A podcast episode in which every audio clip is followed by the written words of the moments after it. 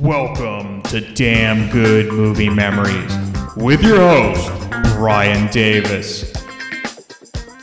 This podcast is the cure for your long commute and super boring workday.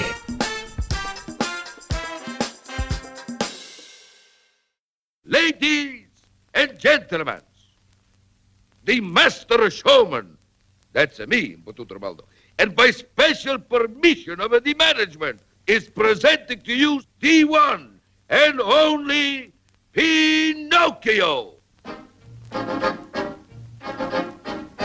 I got no strings, no me When Walt Disney gave you his first full length feature, Snow White and the Seven Dwarfs became a nation's friends. You made Dopey the star of his day, and Hi Ho your favorite song.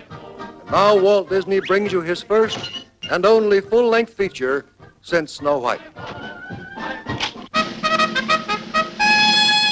Which one of this grand new group of characters will be your favorite?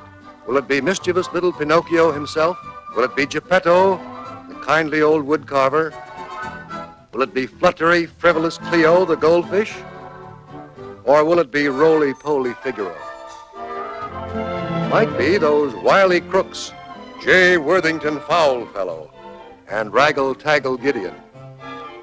Or perhaps Stromboli, the gypsy-like puppet master. Will it be the villainous coachman? Will it be Lampwick, the tough little boy your folks never wanted you to play with? Or will it be Monstro the whale, the biggest, noisiest character ever to come to the screen? Or will it be Jiminy Cricket, the only conscience with a sense of humor? And always let your conscience be your guide.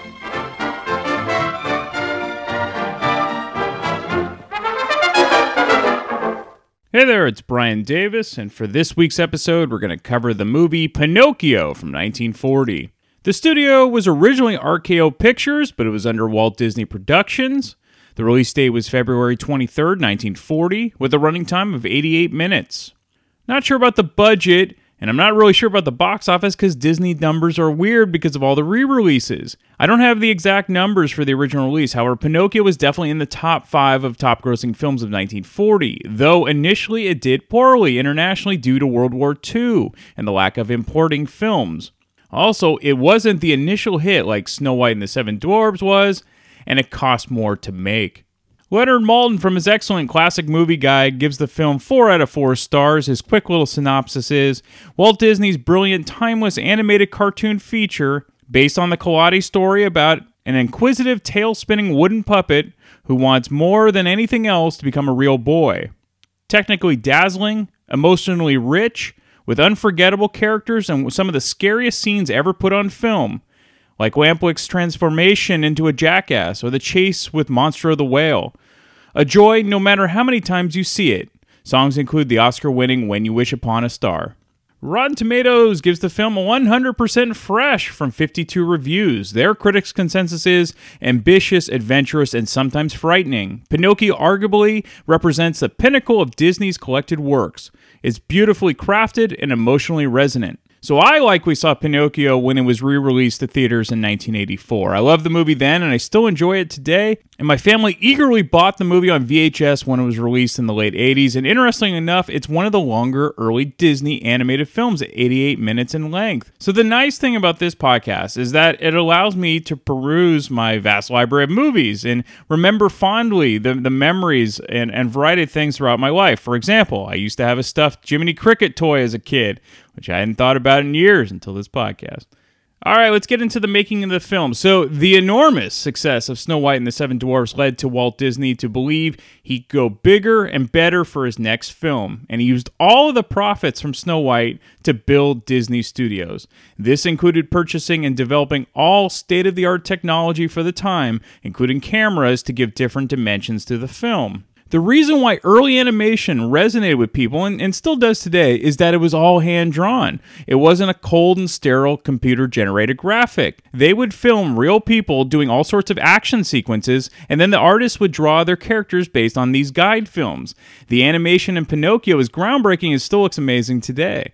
The genius of Walt Disney, besides his obvious terrific ideas when it came to his films, was a judge of talent and knowing where to place people to get the best out of their ability. He was like a coach who could put the movie making puzzle together by figuring out where each part went. This started by placing the correct people in the correct positions so they not only succeeded for their own career, but ultimately for the good of the film. For example, one animator might be best suited for drawing the marionette version of Pinocchio, while another animator would be perfect for drawing Pinocchio when he's alive. Or another artist would be in charge of drawing Pinocchio when he's smoking or telling a lie. Walt knew how to move these pieces to fit perfectly. Interestingly enough, the second movie after Snow White was supposed to be Bambi, but Walt and the artist weren't sure how to get it right at that point in time, so Pinocchio was bumped up because it seemed more realistic to accomplish. The original stories of Pinocchio were written almost like serials or vignettes published in Italy. Basically, it was a fun way for kids to learn about the facts of life through storytelling. They would subliminally learn right and wrong without even overtly realizing it. However, these original tales were incredibly dark, far too dark for a Disney film. The character Pinocchio was actually unlikable, so Disney had to make him sympathetic. That was the genius of Disney. Even though the character was a puppet, Walt wanted him to look softer and less puppet like. And you don't even realize he's a puppet unless they reference him as one. So the Jiminy Cricket character was all Walt Disney's idea to expand his character. Because in the actual original story, he only appears once, and Pinocchio actually kills him by throwing a hammer at him because he's annoyed by his advice, and then the cricket returns as a ghost. That's some dark shit. but Walt saw the cricket character as a way to bring warmth to the story, and it's true, he's the heart of this story.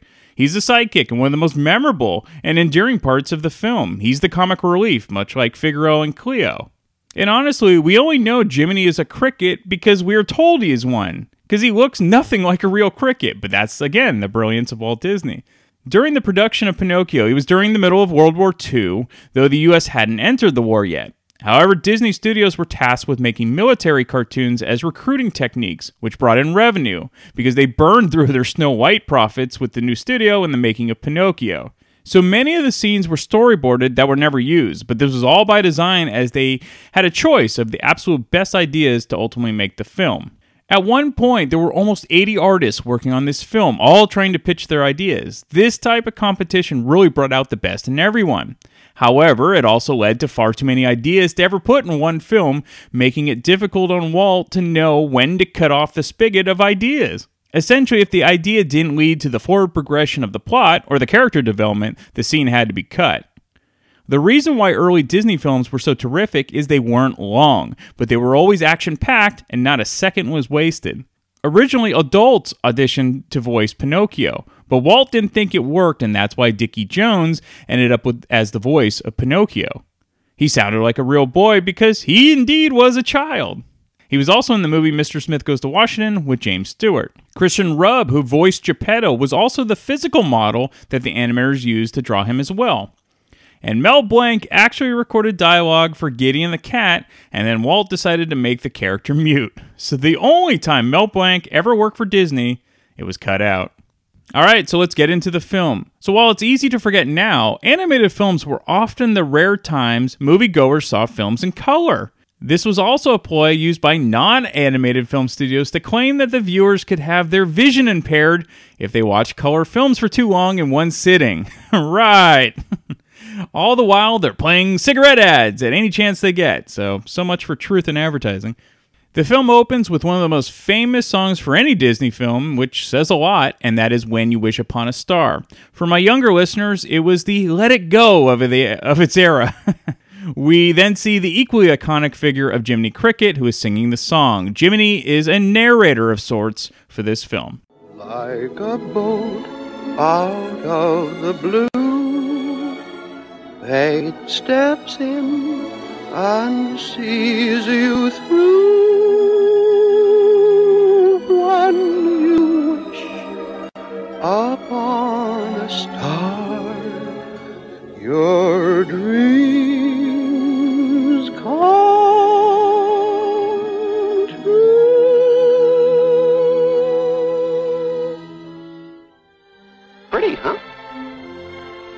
I'll bet a lot of you folks don't believe that.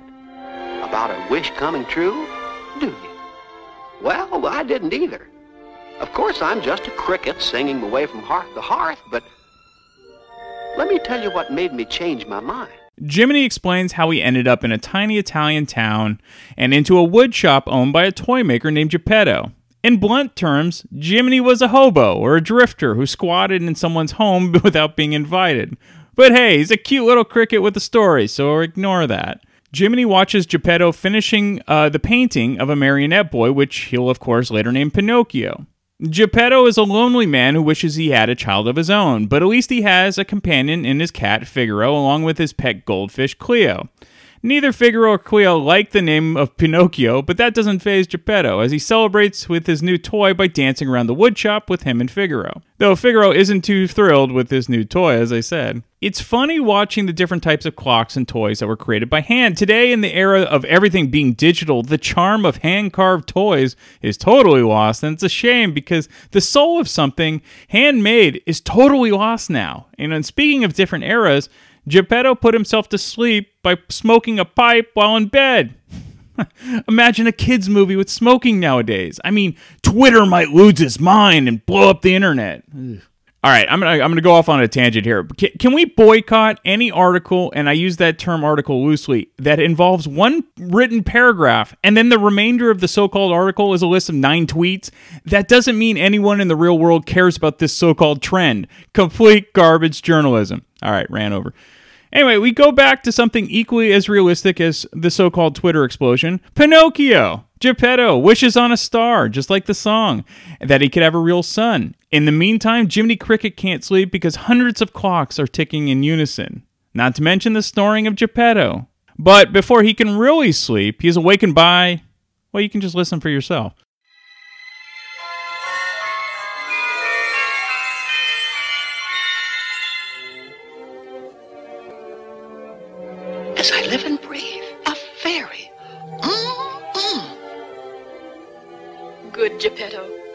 Have given so much happiness to others. You deserve to have your wish come true. Little puppet made of pine, wake. The gift of life is thine.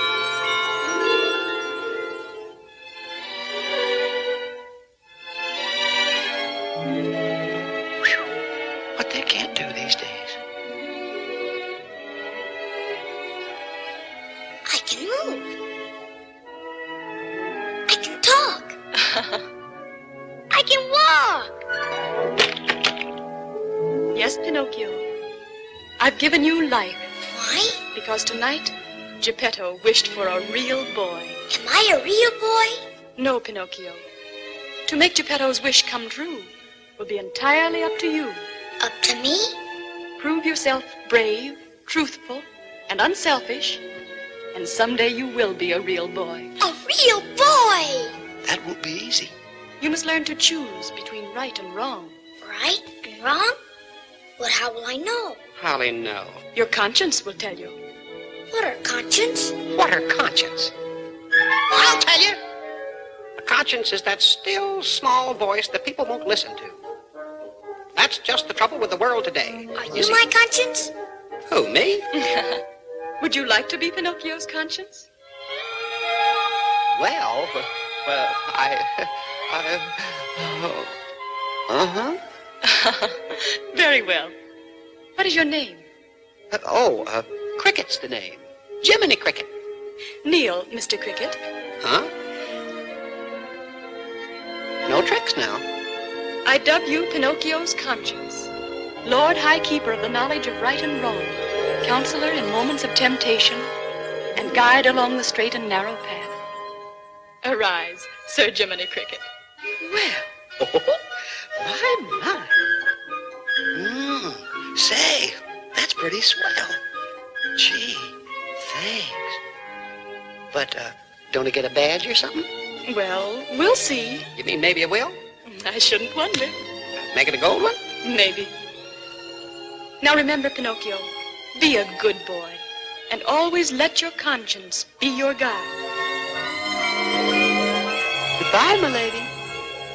Goodbye. Not bad, says I. Oh, yeah. Almost forgot about you. Well, Pinocchio, maybe you and I had better have a little heart-to-heart talk. Why? Well, you want to be a real boy, don't you? Uh-huh. All right. Sit down, son. Now, you see, the world is full of temptations. Temptations? Yep, temptations. They're the wrong things that seem right at the time. But uh, even though the right things may seem wrong sometimes, uh, sometimes the, the wrong things may be right at the wrong time, or uh, vice versa. Understand? Uh-uh. But I'm gonna do right. Attaboy, Pinocchio, and I'm going to help you. And anytime you need me, you know, just whistle. Like this. Like this? No, no, try it again, Pinocchio. Like this? No, son. Now listen.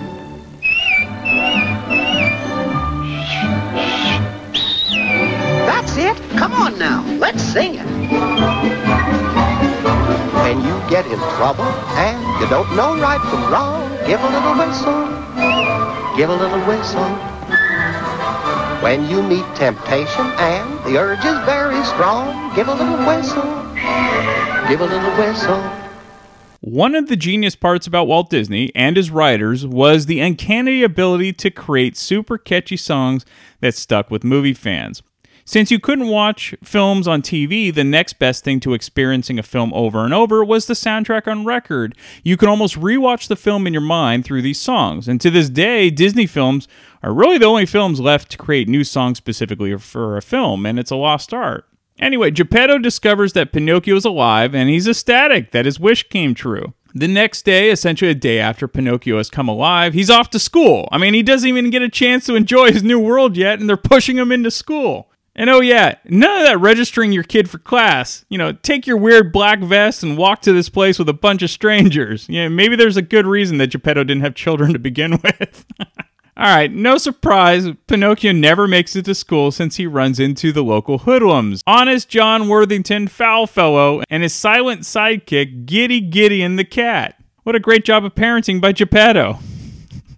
Basically, Honest John wants to sell Pinocchio to a guy named Stromboli who runs a puppet show. If we play our cards right, we'll be on Easy Street. Or my name is Honest John. Quick, we let him off.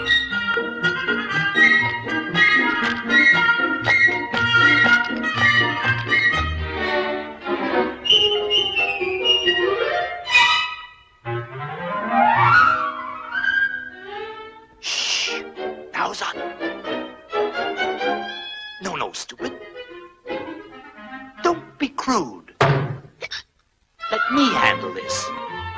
Here he comes. Ah, yes, Kitty. As I was saying to the Duchess only yesterday.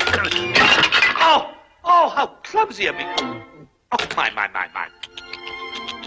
Oh, I'm terribly sorry. Oh, I do hope you're not injured. I'm all right. Ah, splendid. Well, well. hmm. Quite a scholar, I see. Look, Kitty, a man of letters. Here's your book. I'm going to school. School. Ah, yes. Then you haven't heard of the easy road to success. Uh-uh. No? I'm speaking, my boy, of the theater. Here's your apple. Bright lights, music, applause, fame. Fame? Yes, and with that personality, that profile, that physique, why, he's a natural born actor. Hey, Kitty? But I'm going Straight to the top. Why, I can see your name in lights, lights six feet high. Uh, what is your name? Pinocchio. Pinocchio. P I N uh, U O P I. Oh, we're wasting precious time. Come on to the theater. Hi diddly dee, an actor's life for me. A high silk hat and a silver cane, a watch of gold with a diamond chain. Hi diddly day, an actor's life is gay. So, first life lesson don't talk to strangers and their mute friends. Jiminy Cricket is doing a terrible job initially since he overslept and he wasn't with Pinocchio when he left for school. Jiminy tries to steer Pinocchio to the correct path, but to no avail, and Pinocchio goes off with Honest John to Stromboli's puppet show. And before you know it, he's a sensation playing the puppet with no strings.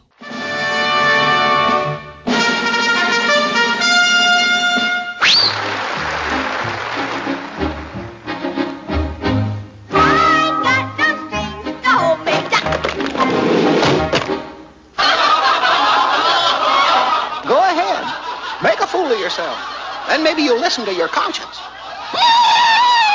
Nasce la battuta della balla che cade oggi e la calcettina della balla della maíz.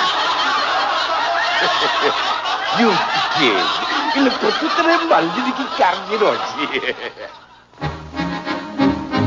I got no strings to hold me down, to make me fret or make me frown. I hit strings, but now I'm free. There are no strings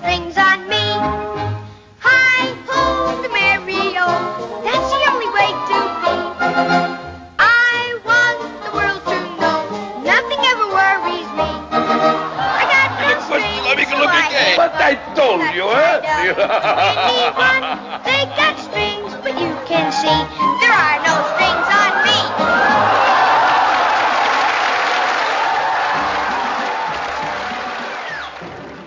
I think Chuck Berry may have stolen his duck walk from Pinocchio. This is before Marvin Berry stole it from Marty McFly, but I digress.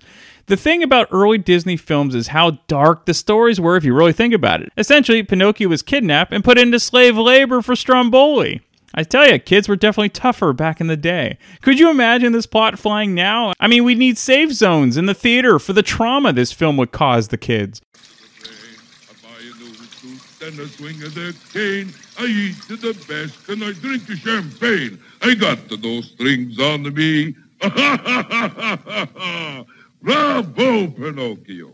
They like me. Hmm, 200. You are sensational. You mean I'm good? Ah, 300. You are colossal. Does that mean I'm an actor? Sure, I will push you in the public's eye. Your face, she will be on everybody's tongue. Will she? Yeah, uh-huh. Watch this. Guarda, un amico, la partente, la cacchia, e la sbagliata, la caccar, e la passata... Ah, for you, my little Pinocchio. For me? Gee, thanks. I'll run right home and tell my father. Home? Yeah, oh, sure. Going home to your father. Oh, oh, oh, oh, oh, that is very comical. You mean it's funny? Oh, sure, yes. I'll be back in the morning. Be back in the morning la battuta trovata nel tuo calcio, non c'è- Going home.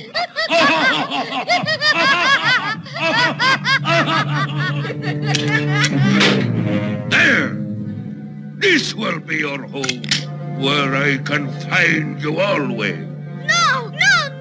Yes, yes, yes. To me, you are belonging. We will tour the world. Paris, London, Monte Carlo, Constantinople. No, no! Yes, we start tonight. Hmm, Angelo amigo, you will make lots of money for me. And when you are growing too old, you will make good firewood.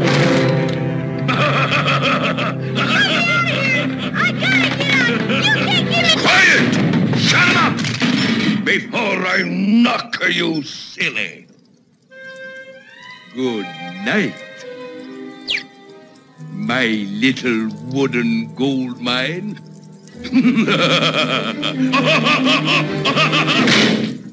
Jiminy Cricket decides to pay Pinocchio a visit and discovers that he's locked up by Stromboli. So Jiminy is not doing a great job, and Geppetto can't find his new kid either. The kid's doomed. So luckily for Pinocchio, there is one responsible adult looking out for him, and that's the Blue Fairy. This is where we get arguably the most famous thing that most people remember about this tale. What happens when you tell a lie? Hey, the star again. Uh, the lady. The, ooh. The fairy. What does she say? What'll I tell her?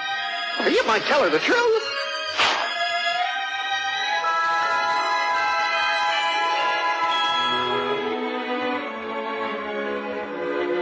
Why, Pinocchio. Uh, hello. Sir Jiminy.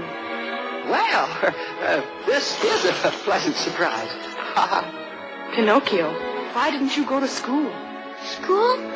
Well, I, um, Go ahead, tell her. I was going to school till I met somebody. Met somebody? Yeah, uh, two big monsters with big green eyes. Why, I... Monsters? Weren't you afraid? No, ma'am, but they tied me in a big sack. Don't say. And where was Sir Jiminy? oh, Jiminy? Uh, Leave me out of this. they put him in a little sack. No. Yeah, How did you escape?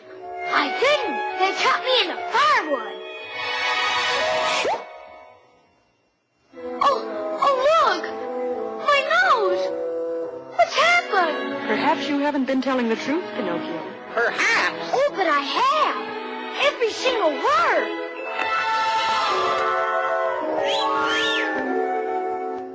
Oh, please help me. I'm awful sorry. You see, Pinocchio, a lie keeps growing and growing until it's as plain as the nose on your face. She's right, Pinocchio. You better come clean. I'll never lie again. Honest, I won't. Please, Your Honor. Uh, uh, I mean, Miss Fairy, give him another chance. For my sake, will you? Well, I'll forgive you this once. But remember, a boy who won't be good might just as well be made of wood. We'll be good, won't we? Very well. But this is the last time I can help you.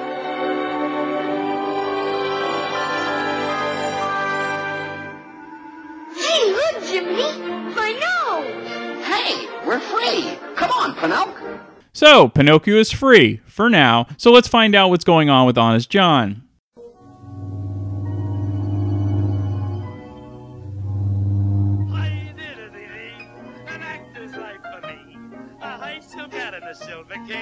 Watch of gold with a diamond chain. Hi-diddly-day, an actor's life is gay. It's great to be a celebrity, an actor's life for me.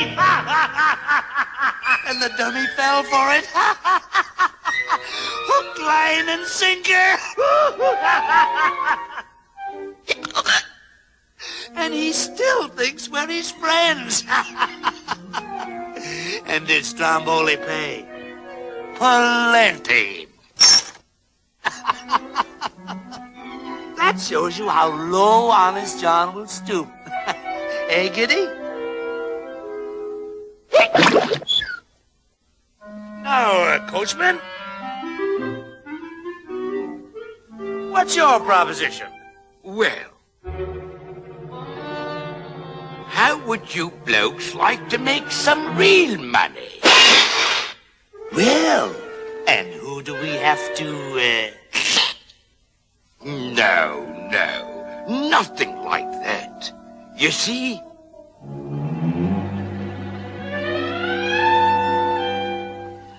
I'm collecting stupid little boys. Stupid little boys? You know, the disobedient ones what play hooky from school.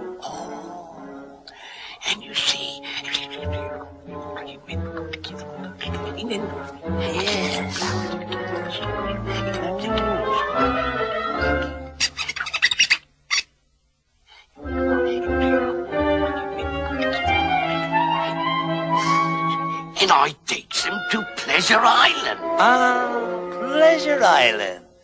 Pleasure Island? But the law. Suppose they... No, no, there's no risk. They never come back as boys.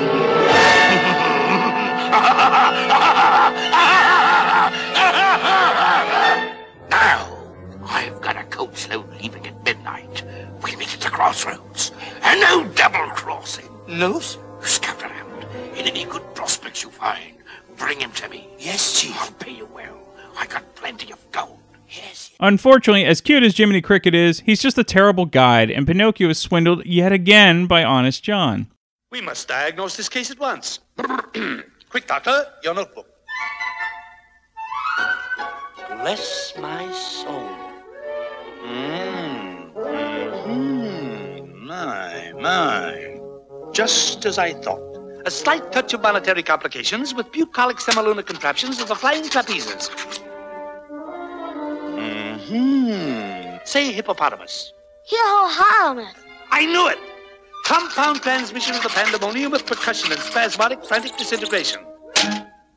Close your eyes. What do you see? Nothing. Open them. Now what do you see? Spots. Ha ha! Now that heart. Ooh, my goodness! A palpitating syncopation of the killer diller with a wicky wicky stabbing of the Floyd Joy. Quick, doctor, that report. Oh, this makes it perfectly clear. My boy, you are allergic.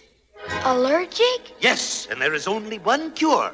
A vacation on Pleasure Island. Pleasure Island?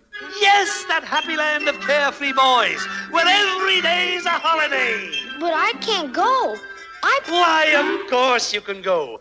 I'm giving you my ticket. Here. Thanks. But I'm. Oh, tut, tut, tut, tut, I insist. Your health comes first. Come, the coach departs at midnight. I diddly dee. It's Pleasure Isle for me, where every day is a holiday and kids have nothing to do but play. Pinocchio!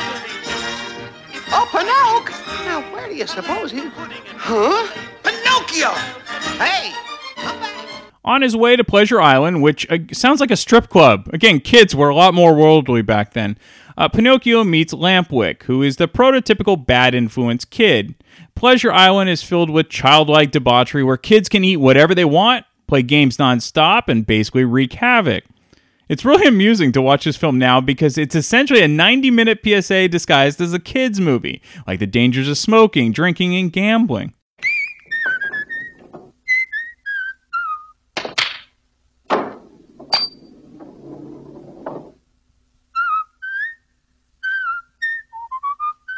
Where do you suppose all the kids went to, Lampwick? No, they're around here somewhere. What do you care? You're having a good time, ain't you? Uh huh. I sure am. Oh, boy. This is a life. Huh, Pinocchio? Yeah. It sure is. Ah, you smoke like me grandmother. Come on. Take a big drag. Like this. Okay, Lampy.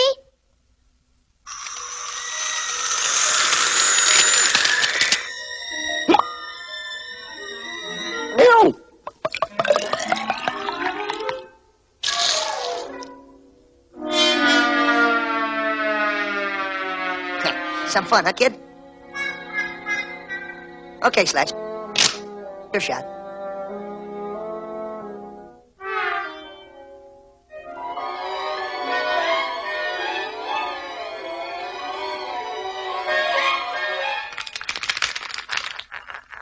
What's the matter, Slats? Losing your grip?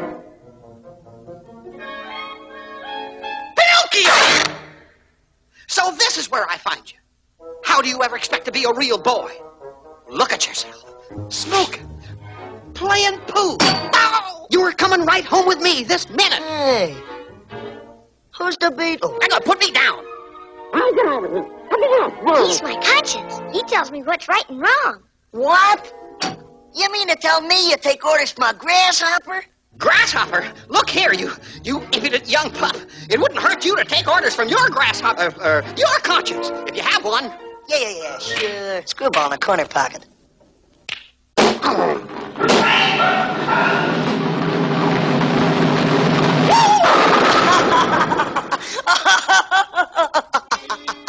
Why, why, you young hoodlum, I'll, I'll knock your block off.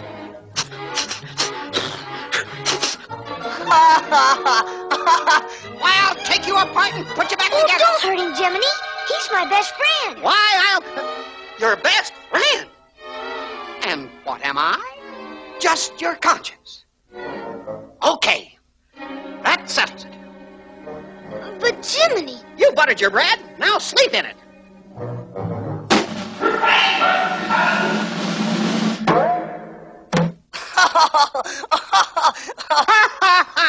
Go on, laugh. Make a jackass out of yourself. I'm through. This is the end. but Jiminy, Lampwick says a guy only lives once. Lampwick. Hmm. Come on, come on. Let him go. So, Pleasure Island was originally called Boobyland, which furthers my hypothesis that Walt Disney invented the first strip club. Booby was supposed to mean silly back in the 1930s. There was a song written recorded called Three Cheers for Anything, which was going to be part of the Pleasure Island sequence, which covered all the trouble that the boys were going to get into.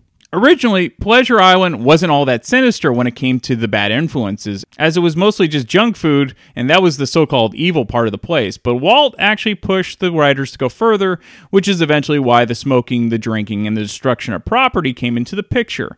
Basically, everything you could never get away with when you were at home with your parents. So Jiminy decides to leave Pleasure Island, but then he discovers the real plan from the coachman which is to take all the truants who have turned into jackasses and sell them as slave labor for the salt mines or circuses. Yep, early Disney movies were dark, all right. So light went up, you jackass. Yeah, they're a happy Happy Gilmore reference. Pinocchio finally sees the light when Lampwick turns into a donkey. Conscience. Nah, phooey.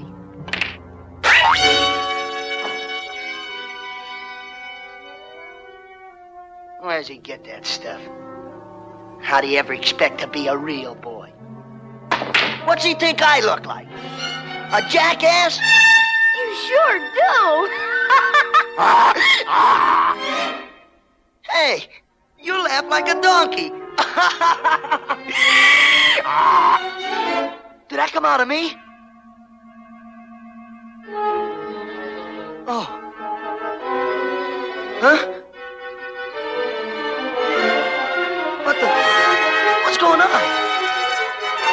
Oh! I've been double crossed! Help! Help! Somebody help! I've been framed! Help! Please, you gotta help me! Oh, be a pal! Call that beetle! Call anybody! ました。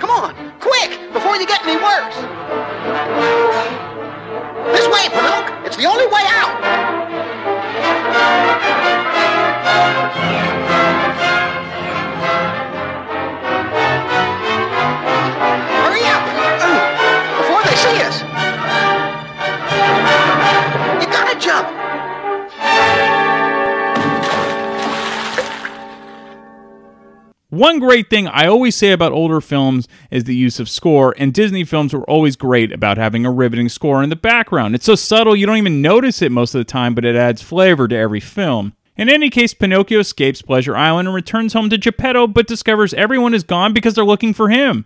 This leads to the famous scene where Geppetto, Figaro, and Cleo are swallowed by a whale named Monstro, and Pinocchio has to save them. Yeah, I spoiled it, but you haven't seen it yet? Come on. As you might guess, this is the anchor of the film, pun intended, as the underwater scenes are brilliant. Also, the ending is similar to Snow White in the sense that it's pretty dark before the inevitable happy ending. So, while some of the message of Pinocchio can come off heavy handed watching the film in modern eyes, it's still timeless in many ways, and the storytelling was just brilliant. Incredibly groundbreaking for film, and especially animation. Part of the reason Pinocchio resonates with its viewers today is that we all deal with temptation throughout our lives. It's an age old tale that will never change. All right, a fun fact Figaro the cat was Walt Disney's favorite character. Disney pushed for the kitten to appear in, in the film as much as possible. And so after the film, Disney swapped the pet of Minnie Mouse, which was a little Cocker Spaniel, with Figaro. All right, as they did with Snow White and the Seven Dwarfs, the great Jack Benny show in the early days would parody films. And they did it with Snow White and they also did it with Pinocchio. So I have a an audio recording from March 31st, 1940, where we can listen to that. And I will be back next week for yet another random movie out of my DVD collection. J E L L O. The Jello program starring Jack Benny with Mary Livingstone, Phil Harris, Dennis Day, and yours truly, Don Wilson. The orchestra opens the program with Playmates.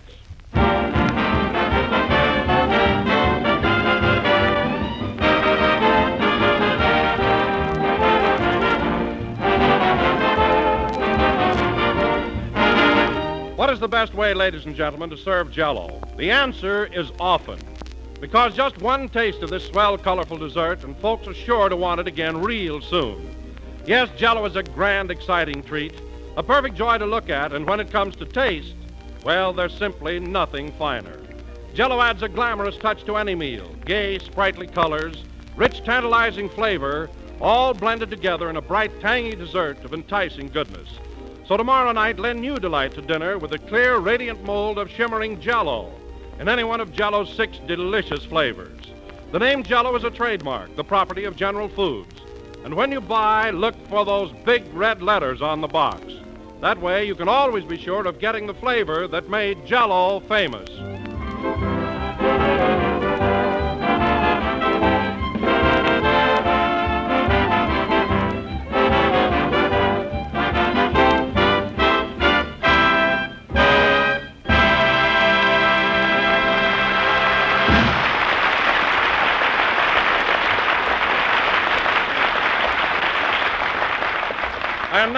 Ladies and gentlemen, in the last two weeks, a new star has loomed over the dramatic horizon.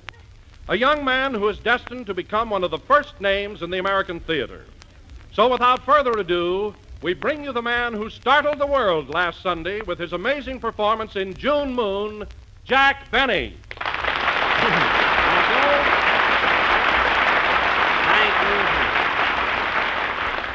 Thank you. Jello again. This is Jack Benny talking. And Don, thanks very much for that fascinating introduction. When you use words like that, you charm me. I mean, I feel that I'm a cobra and you're a flute. A flute? Yes, Don, a big fat flute.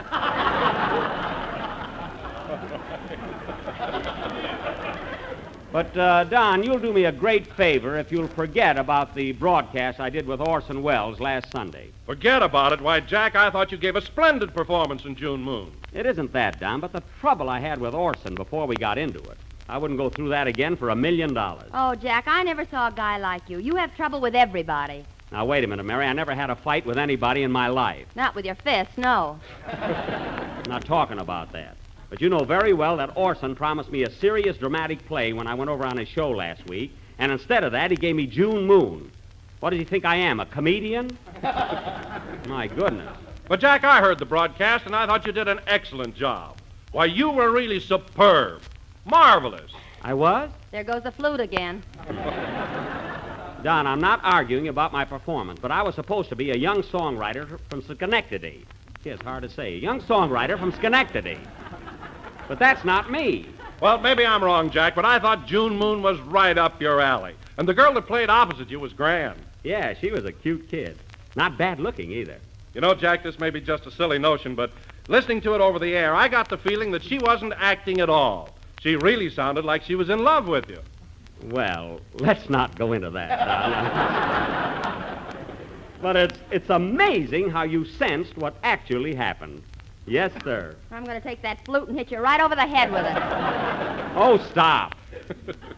Mary, Don isn't flattering me at all. As a matter of fact, I've been taking that young lady out all week. We've been making the late spots every night. Well, Jack, what happened to your old girl, the one that worked in the restaurant? Oh, you mean Gladys Zybisco? oh, we split up. It was one of those lovers' quarrels. Yeah, she charged Dash for a second cup of coffee and he took his ring back. Wasn't that at all? She charged me a nickel for a hunk of cheese on my apple pie. You'd think your wife to be could give it to you.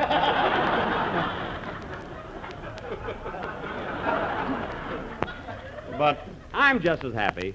Oh, hello, Dennis. Hello, Mr. Benny. Did you get the telegram I sent you about your swell performance last week? Uh, yes, I did, Dennis. It was very thoughtful of you, but we, uh, we were discussing that a little while ago, and I don't think the June moon was heavy enough for me. Gee, it sounded very heavy to me. What I mean, Dennis, is that I'm trying to get into the dramatic branch of show business. I want to become a real actor. Well, if you ask me, Jackson, I think you're a little bit off the beam. You're going completely haywire. Hart, can that be the voice of the no cover charge philosopher?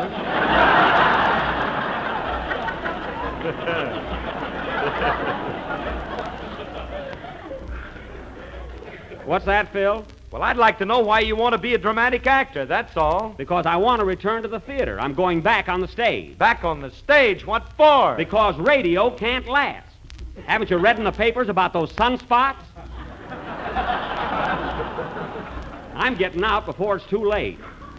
You know, it may even be the end of the world. Why, Jack, that's ridiculous. You can't believe that the world is coming to an end. He can't, eh? He's been building an ark all week.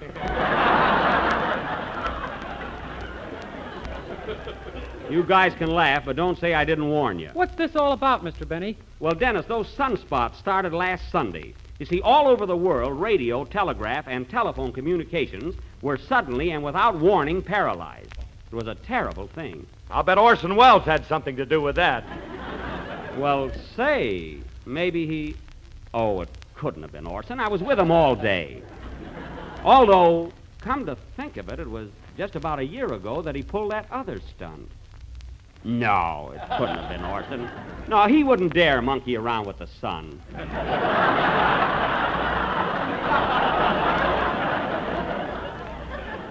No, no, no, not him. Oh, Mr. Benny. Yes, please? I mean, what is it? what is it? Speaking of Mr. Welles, I saw him last Sunday around half past twelve, and he had the funniest look in his eyes. He did? Say, I wonder if he could have. Uh... Mary, get me Orson Welles on the phone. I want to have a little talk with him. Okay. You know, fellas, you can never tell about a guy like that. Hello? Will you get Orson Welles, please? Mr. Benny wants to speak to him. I'll get the lowdown on this, all right. You know, I had a hunch that he might. Hello? Mr. Welles? Now listen, buddy, come clean. We got the goods on you, and you might as well confess. Mary, give me the phone. you got to be subtle about this. Uh, hello, Orson. This is Jack Benny. Oh, nothing. Just thought I'd call you. Uh, by the way, Orson, uh, what do you hear from the sun?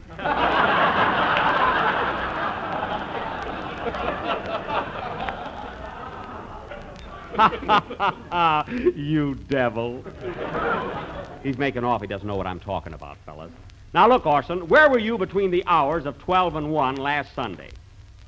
What am I driving at? Look, Orson, cut out that baloney. You started those sunspots last week, and you know it. Yes, sunspots. But, but, now wait a minute, Orson. Oh, I am, eh? Oh, I am, eh? Oh, I am, eh? When he gets the louse, hang up.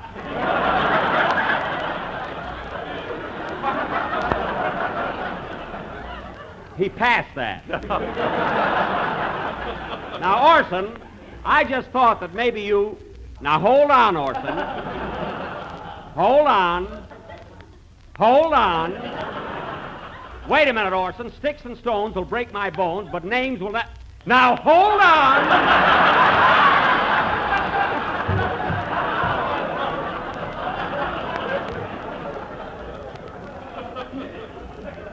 Well, if that's the way you feel about it, it's all right with me. Goodbye still think he had something to do with it. He can't fool me with all that yelling and calling names.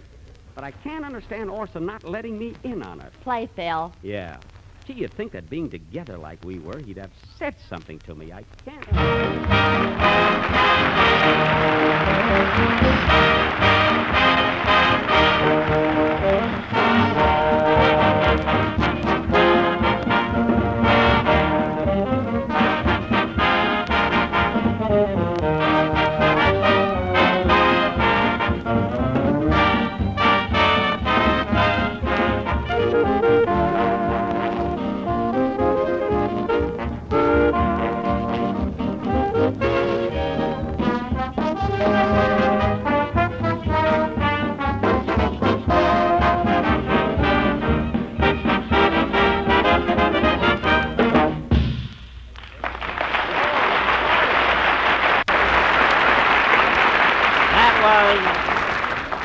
Relax, played by Phil Harris and his musical troubadours. Uh, troubadours meaning musicians that travel from place to place. So what are they waiting for?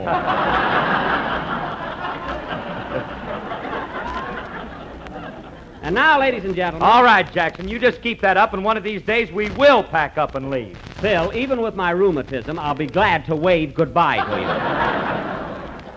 and now, ladies and gentlemen, as we announced last week, for our feature attraction tonight, the Benny, How Did They Ever Think of All Those Jokes players, will present their version of Walt Disney's full length Technicolor production. That favorite of young and old, that immortal fairy tale, Pinocchio. Thank you, Fudge Cake. now, in our version, in our version of this fairy tale, I will play that lovable little wooden doll, Pinocchio. At the beginning, I am nothing but a marionette. But as the story progresses, I become a real live boy with red blood in my veins. Well, send out for some and let's get going. Never mind. Now, Mary Livingstone, that funny girl, will play the part of little Mary Cricket, who lives next door to Pinocchio. You see, folks, I'm changing the story here and there. Hey, Jackson, why don't you leave the play the way it was? Walt Disney did a marvelous job. Because I'm trying to improve it, Phil. You know, fix it up. You're the kind of a guy that would draw a mustache on the Mona Lisa. I would not. Anybody that would put a mustache on him ought to be shot.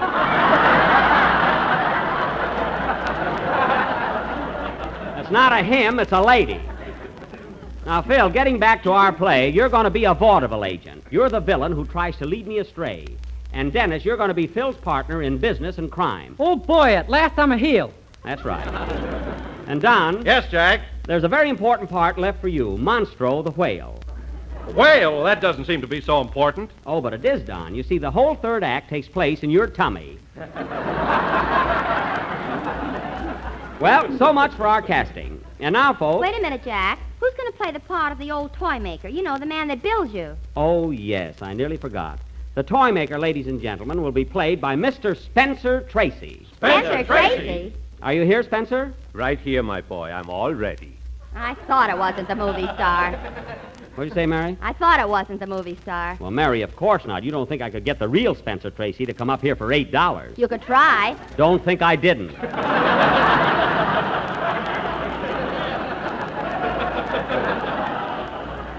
And now, ladies and gentlemen, in a few moments we will take you away to the land of make believe and give you our interpretation of that delightful fantasy, Pinocchio. Dennis, set the scene, please.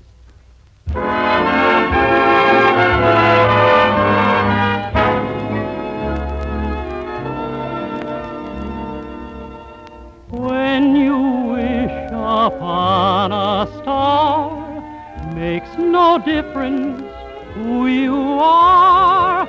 Anything your heart desires will come to you. If your heart is in your dream, no request is too extreme when you wish upon a star as dreamers Faith is kind, she brings to those who love the sweet fulfillment of their secret longing.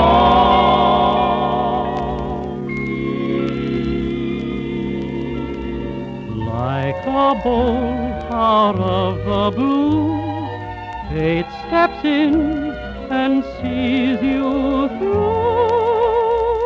When you wish upon a star, your dreams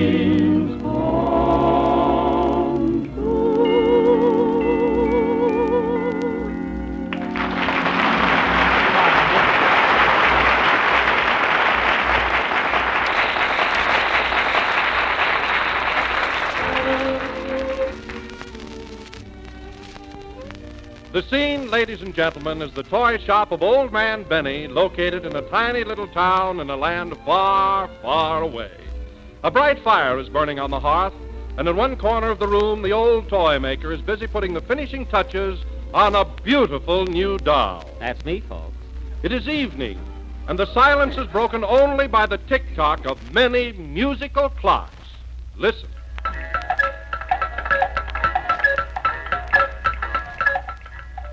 Now let me see. Oh, by golly, this leg still ain't right. Yeah, that's better. Oh, my, my, his ears are too big. I wonder if I should saw them off. Hello, Mr. Benny. Well, hello, Mary Cricket. What are you doing out so late? I just thought I'd drop in and see you. How are you coming along with the new doll? Oh, just fine. He's almost finished. What do you think of him? He's got a lot of wrinkles for a doll. Hmm. A little crack in the wood, and she calls it a wrinkle. I think I look swell. Now, let's see. I got his cheeks painted and his eyebrows fixed. One more thing and I'm through. What are you doing now, Mr. Benny? I'm gluing his hair on. Gee, just like they do at Paramount.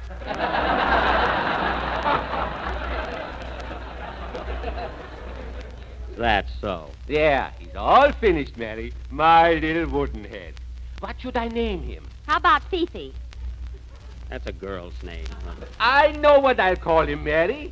Pinocchio. Pinocchio? My own little Pinocchio. Oh, boy. Pinocchio Benny.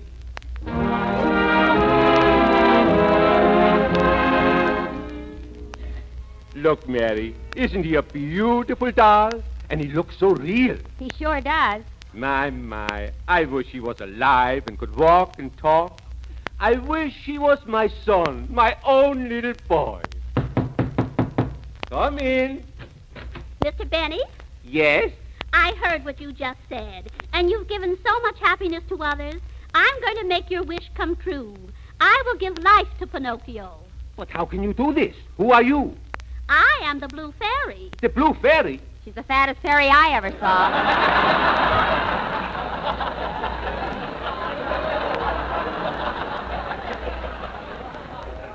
I wish. I wish Mary'd keep still. She'll gum up the works. Pinocchio, I am going to touch you with my magic wand. Little puppet made of pine, awake, the gift of life is thine. Ouch. Jello again. This is Pinocchio speaking. Mary, did you hear that? My little Pinocchio talks. He's alive. I'll say I am.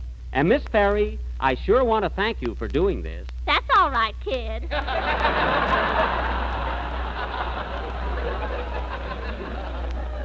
Gee, I'm alive. I'm a human being. well, I gotta run along now. I must fly back to the stars. Fly. She better have the wind with her.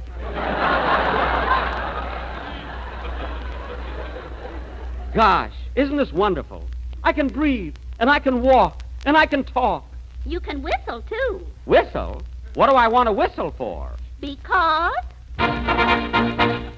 when you get in trouble and you don't know right from wrong, give a little whistle. Who, me? Give a little whistle. When you meet temptation and the urge is very strong, Give a little whistle. Toot toot. Give a little whistle. Not just a little squeak. Pucker up and blow. But if my whistle's weak, Yell, Bodeo, don't, do. Take the straight and narrow path, and if you start to slide, Give a little whistle. yes, kid, Give a little whistle. try, kid. And always let your conscience be your guide. I'm shouting to ya. And always let your conscience be your guide.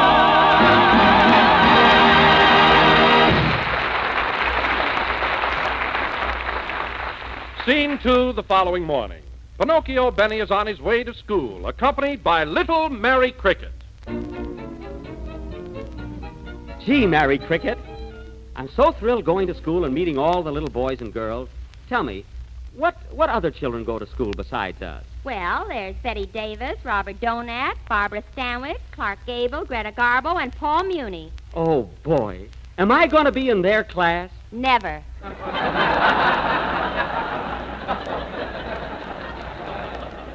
You don't have to be so positive about it. But Pinocchio, there's one little boy you want to stay away from. Freddie Allen, the school bully. Freddie Allen, Yes, he was so bad that one day the Blue Fairy changed him into a jackass. a jackass. Gee, could you notice any difference?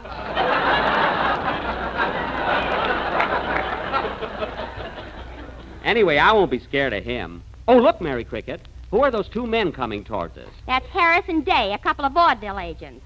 You stay away from them, Pinocchio. Why? They're always trying to take little boys away from school and put them on the stage so they can make money out of them. Oh, well, I can take care of myself. Well, well, well. Look at here, Day, a new little boy in town. Well, well, well.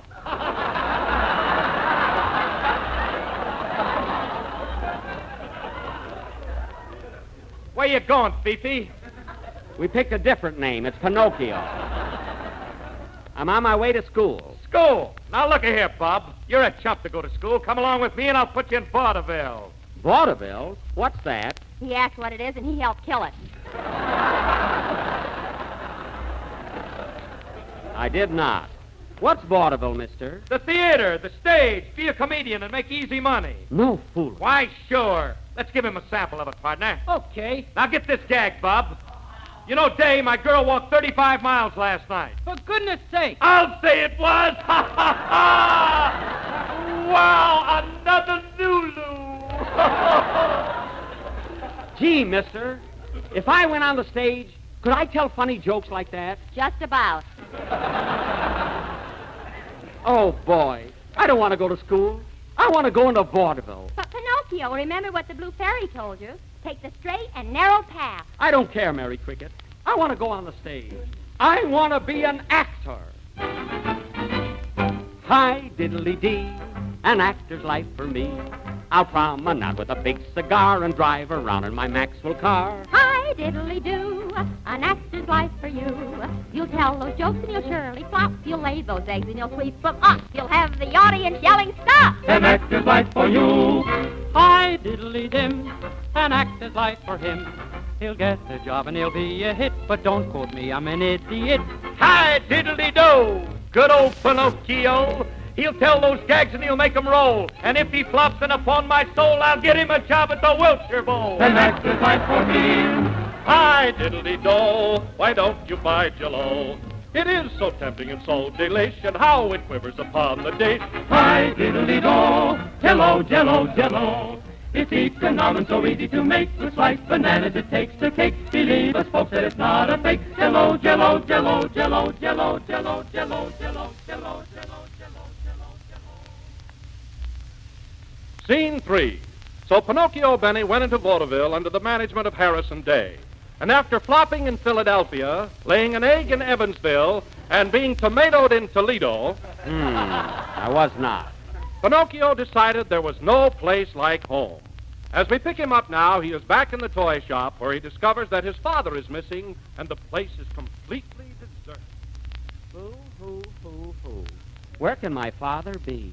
There's dust and cobwebs everywhere, way up on the ceiling and under the chair.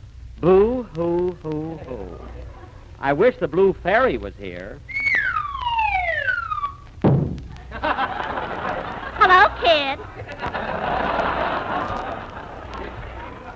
Why, it's the blue fairy. What are you crying for, Pinocchio? Because I ran away and went into vaudeville. I know I caught you in Kenosha.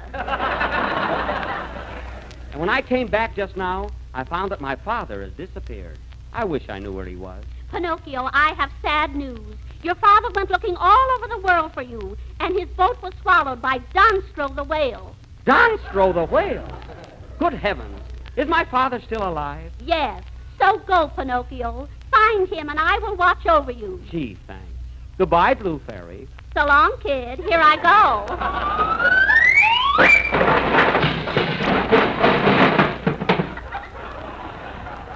Why, why, Blue Fairy, what happened? I couldn't make it.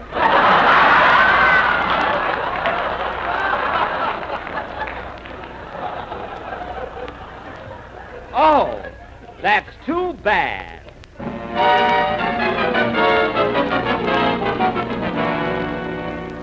Scene four. Pinocchio, Benny, and little Mary Cricket have left home in search of his father.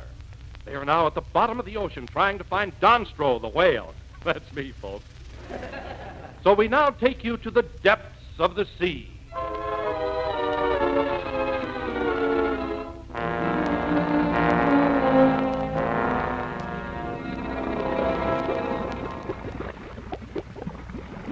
Gosh, it's wet down here.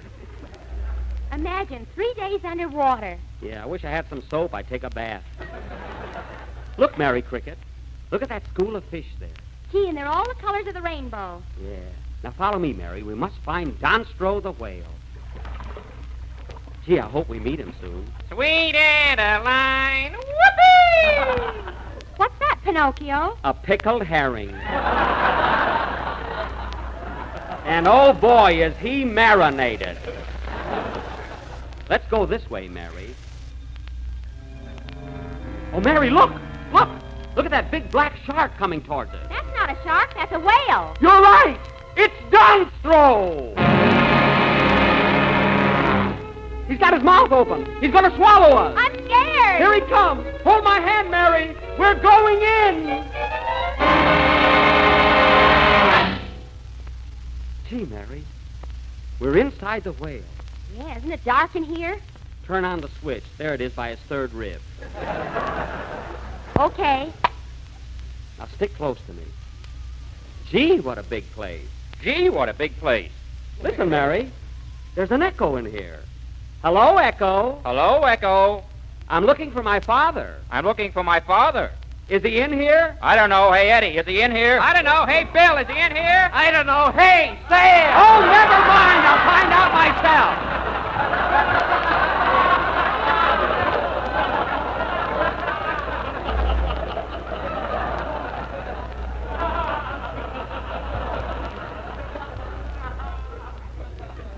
Come. Come on, Mary. Follow me. Oh, Pinocchio, look at that sign there. Where? Right there. It says, uh, don't be a slave, use Burma shave. My goodness, they've even got those signs in here. Gee, I wish I could find my father. Wait a minute, Pinocchio, look. There's a man coming towards us. Oh, yeah. And it looks like Pinocchio, my boy, Pinocchio. Father! Mary, it's my father. Oh, Pinocchio, at last I found you, my own little boy. Yes, father. And I will never run away again. I forgive you, my boy. Come, we will go home. But, father, we're inside of a whale. How can we get out? I'll help you, kid. Why, it's the Blue Fairy. But I'm afraid, Miss Fairy. How will we ever escape? If she can get in, we can get out. Oh, that's right. Gee, Father, isn't the Blue Fairy wonderful to us? Yes, my son. All you have to do is wish upon a star. But remember, you must always be a good little boy and never run away from home again. Oh, I won't, Father. I won't. Like a bolt out of the blue, fate steps in and sees you through. When you wish upon a star,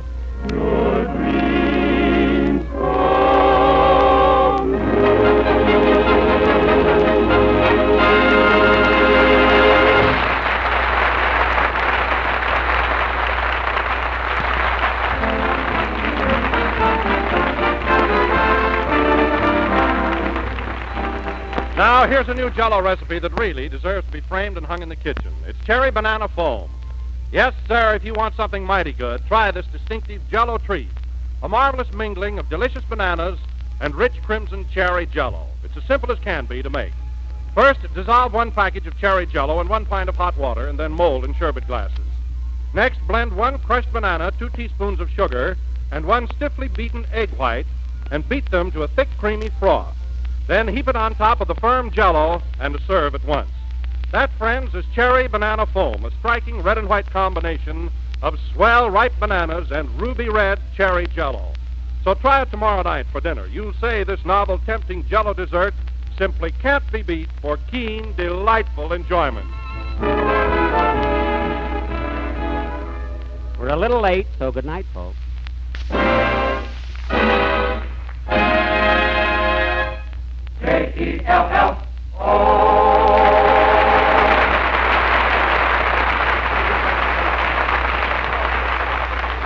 This is the National Broadcasting Company.